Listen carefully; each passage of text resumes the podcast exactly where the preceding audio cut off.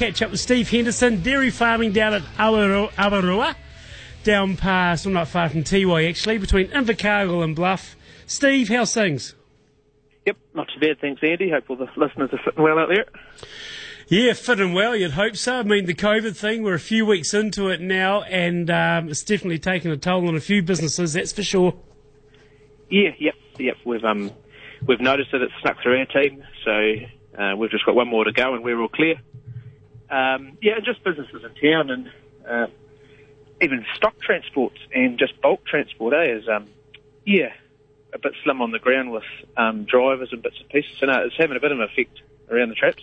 Yeah, exactly. It's um, it's one way to look at it. I suppose it's just we've tolerated it for a while now, and as people try to adapt to the new norm, well, um, these RAT tests. I mean, who would have thought a rat would have been a good thing you had to put up your nose? But um, it's something you got to do. Yeah, it is yeah, we've we, we've used a fair share of them just to ensure that we're trying to do a bit that we're not the buggers that pass it on to someone else. Um, yeah, it's trying to keep the keep the spread of it as long as we can, I suppose, before it um, yeah all gets in and hits too many people at once. How's things looking on ranch? Um, what have we got? Uh, getting a good tan. We've had a bloody good tan this summer. Well, there you go, especially um, for you. It looks like it's it's not going to disappear in a while either.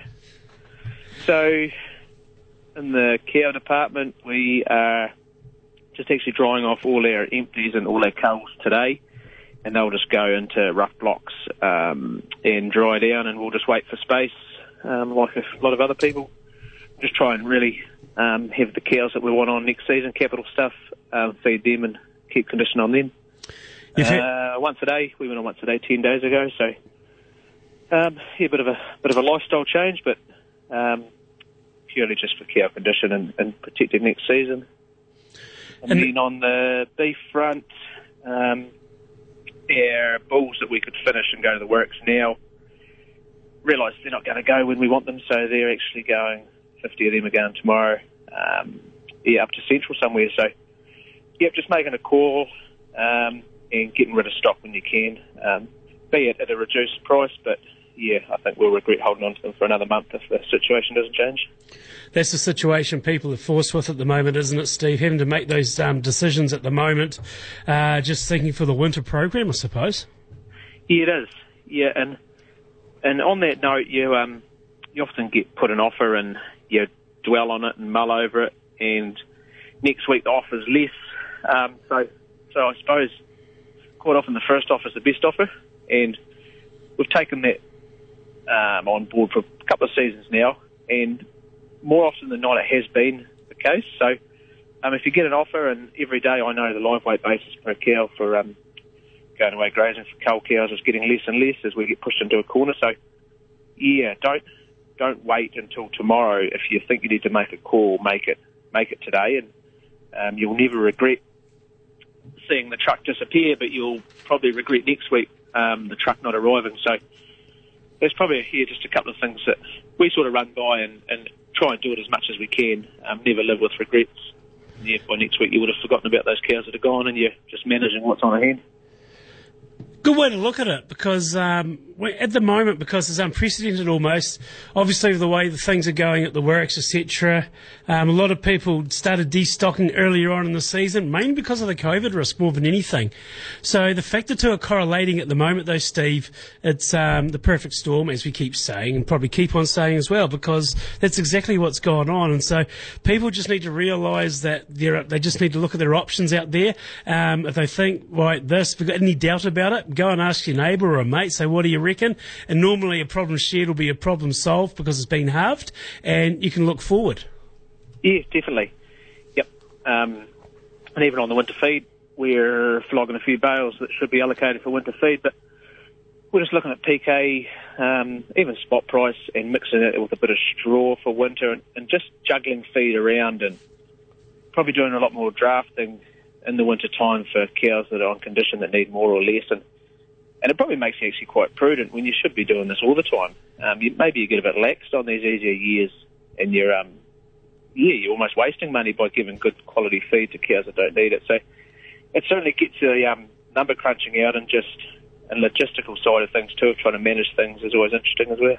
Yeah, it's a big deal to the number side of thing because that's ultimately what being business owner is about. So it's highly relevant. Yeah, you're right. You're right. Yep, yep. Uh, Um, continue, so- sorry. And then on that, um, yeah, COVID thing and all, all coming together in the works, um, not processing at capacity. I was having a cup of tea last night and just thinking that um, air milk has never not been picked up because because they've run out of tanker drivers or run out of people to pack milk powder at the factory.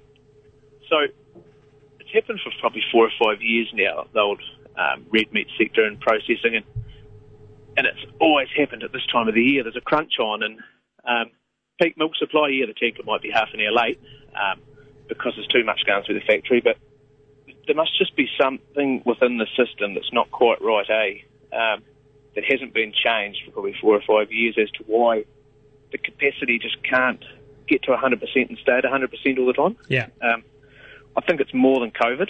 It's just, is it pay? Is it work environment? I don't know.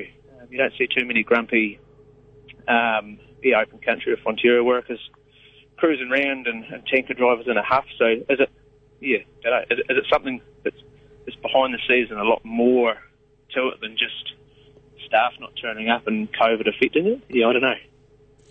Yeah, it's an interesting one to ponder, that, isn't it? It is. Yep, yep. Uh, change of tack before we finish up, mate. The Dairy Awards, which you've been involved with, the uh, open day or field day for that, I suppose. Um, tell us a bit about that. Yeah, so those awards were on Saturday night, and uh, by all means, I think the people that could go had a had a good time. It would be the first one in quite a while that we missed, just with numbers, and uh, we actually had a dose of COVID, so it was in our best interest not to go out. Um, so, yep, Hamish and Emma Day, they um, out the share farmer of the year awards, and their field day, um, which a lot of those restrictions will be lifted by then, is on the 13th of April. Um, and just head to the Dairy Industry Awards website to have a look at the timing and location. It's on the Longville Dacre Road, but there'll be an exact rapid number and the, the timing of that event. So, yeah, 13th of April. Um, yep, bit of free time at this time of the year with these conditions, so get along and, um, yep, they'll have some ideas of the dry and um, you'll probably talk to a few people you know and just, yeah, banter what's happening and um, you might come home with a few more ideas than you thought you would. You had a great yarn with these guys yesterday too, and um, really passionate about the cause, coming down from the North Island to the South, and really good listening too. I really enjoyed the yarn that we had with Hamish. Yeah, definitely. No, they're a pretty pretty progressive couple, and um, yeah, they've got more than just yeah cows and grass on their plate. They're um, yeah, always thinking outside the box and ways of equity growth to get to their end goals. Yeah, quite impressive. Hey, well said. Hey, Steve Henderson, thanks very much for your time this afternoon on the muster. As always, uh, down there at Awarua, mate, stay safe, and we'll see you in a couple of weeks, eh? Yep, good to go. Thanks, Andy. Take care.